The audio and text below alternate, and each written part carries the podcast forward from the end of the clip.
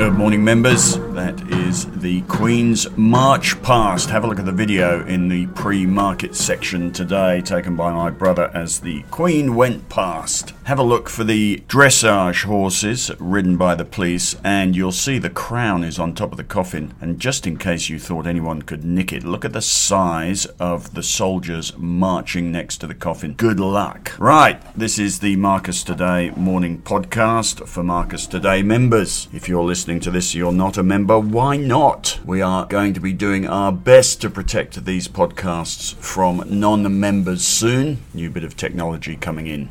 This is general advice only, not suited to your personal financial circumstances. And after the massive 1,276 point fall on Wall Street on Tuesday night after the CPI number, we went to bed last night wondering whether that was the beginning of the end or a one day buying opportunity. And there is no answer this morning. Dow Jones up just 30 points overnight described as a directionless session that failed to recover Tuesday's carnage. It was up 172 at best, down 220 at worst. Futures this morning don't know what to do either. They are up nine points. Better up than down, I suppose. And that follows the 181 point fall on our market yesterday, which was 2.6%. The Nasdaq managed a rise up 0.74%. Technology stocks did okay overnight, and the S&P 500 was up 0.34%. VIX volatility index down a touch, down 4%, and Europe didn't do too badly considering they did not catch the whole of the US session the night before and could have tanked overnight. The STOXX 600 index was only down 0.86%.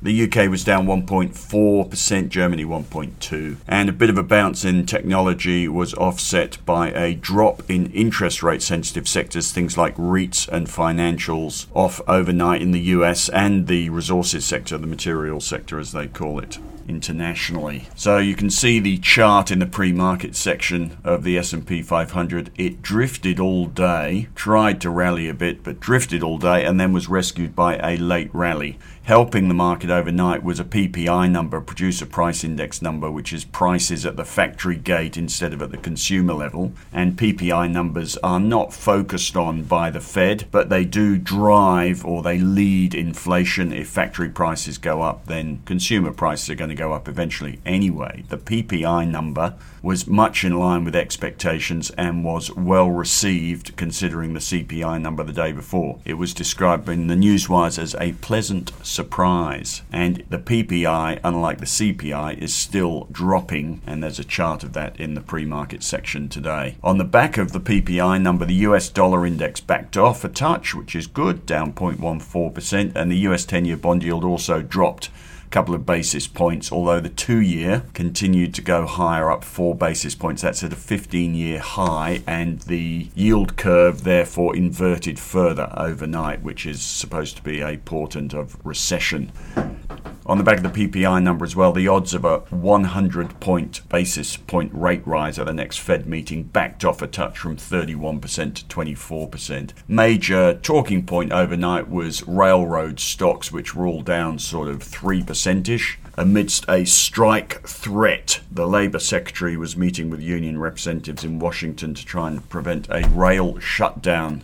The unions sure know the right time to strike, two months ahead of midterm elections in the middle of an inflation balloon caused by supply chain issues. Commodities a bit dead in the water. BHP and Rio down 0.3%, 0.85, nothing happening there. Resources sector was the worst performer in the US overnight, down 1.3%. Freeport McMoRan down 3.3, Alcoa down 10.9%, not sure if there was a particular story for that. And Vale in Brazil down 1.7%. The iron ore price price down 1.6%. Energy sector, the best performer in the US overnight, up almost 3%. Coal was up 2%, oil price up 1%. And gold is still struggling, down another $6 and now below $1,700 an ounce. Bitcoin down 1.7%. Bitcoin had rallied 23% in six days. It's now down 11% in three days. Some of the headlines Wall Street staggers to higher close as Fed rate hike looms. Stocks dip on Fed concerns.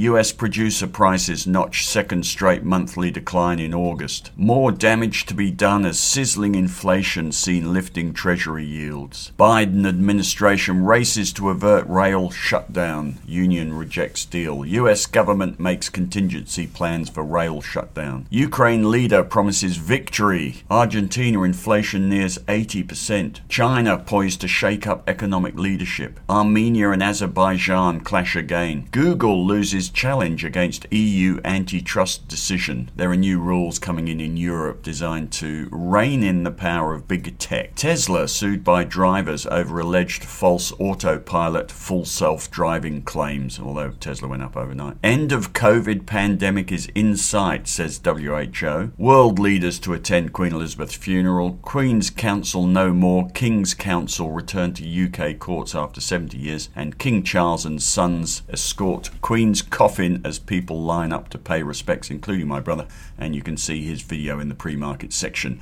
On the calendar today, we have S32 going X, a huge dividend, 8.1% gross yield, including franking that is. And there are a few other ex dividends, none of them huge. 29 metals ex dividend today. Ex dividend tomorrow, no big ones. Car sales, but it's a small yield. We have jobs numbers today, an RBA bulletin today as well. The UK was supposed to have a policy meeting today, but they're having it next week, thanks to the Queen's funeral. European trade numbers today, they have inflation numbers on Friday. And the US has retail sales, industrial production, a few other numbers, including the weekly jobless numbers tonight. Nothing on the corporate diary. China's got retail sales, industrial production, jobs numbers tomorrow. They've got their Golden Week holiday coming up October 1st to October the 7th. And that's about that. Market feels like a cornered bear at the moment, a bear that doesn't know what to do. I'm not sure Australia's going to tell it what to do. I imagine we're going to have a pretty directionless session again today. As I say, our futures up nine. Back later.